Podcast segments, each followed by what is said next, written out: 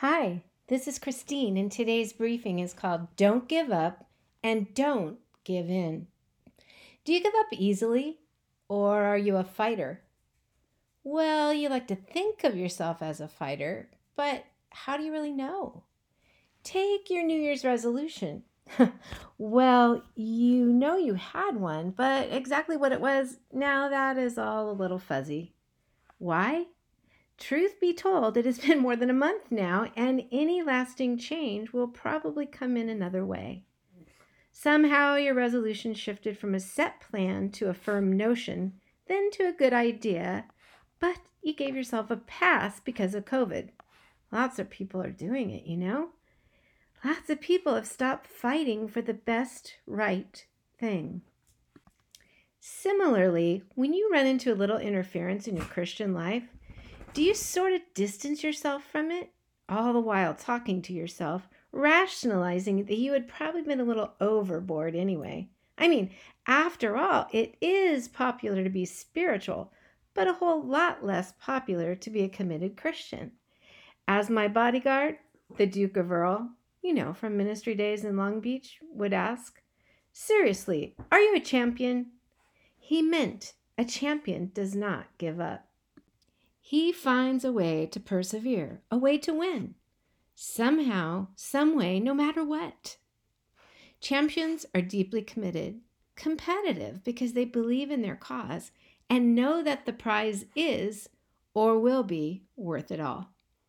Champions always have their eye on the finish line. Not everyone who starts the race finishes the race. Have you noticed?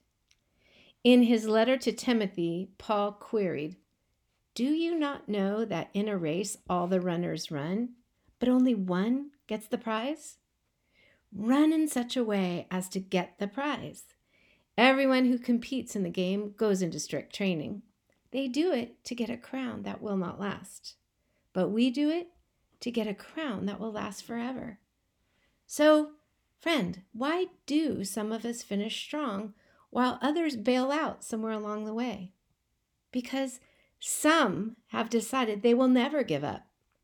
Since God, in His mercy, has given us this new way, we never give up. Paul continues. This is recorded in 2 Timothy 4.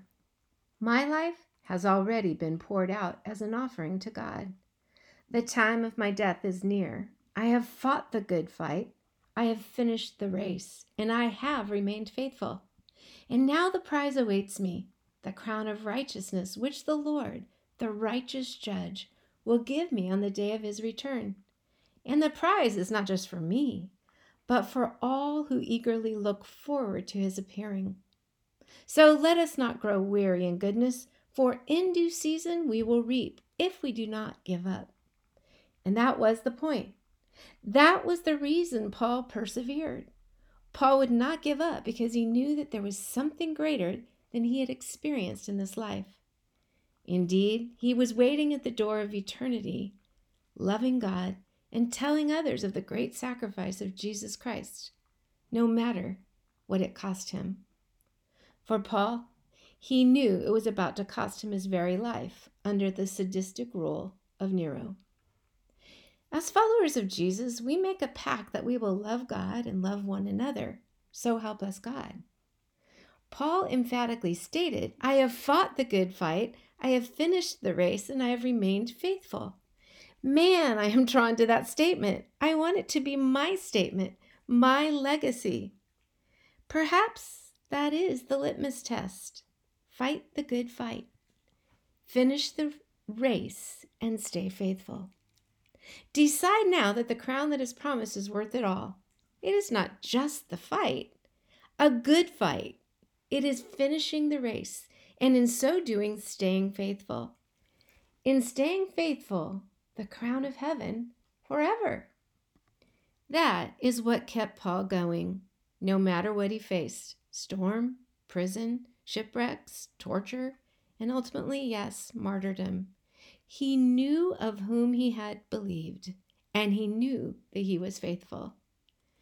There has never been another such as Paul. Let His life inspire you, friend.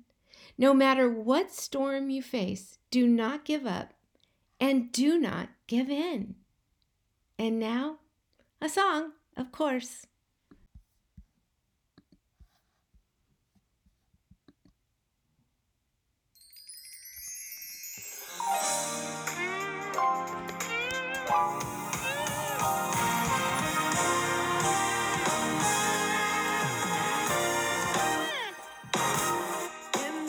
race that we run.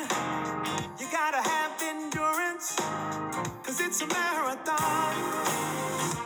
I was born, shown up to win, in pursuit with faith.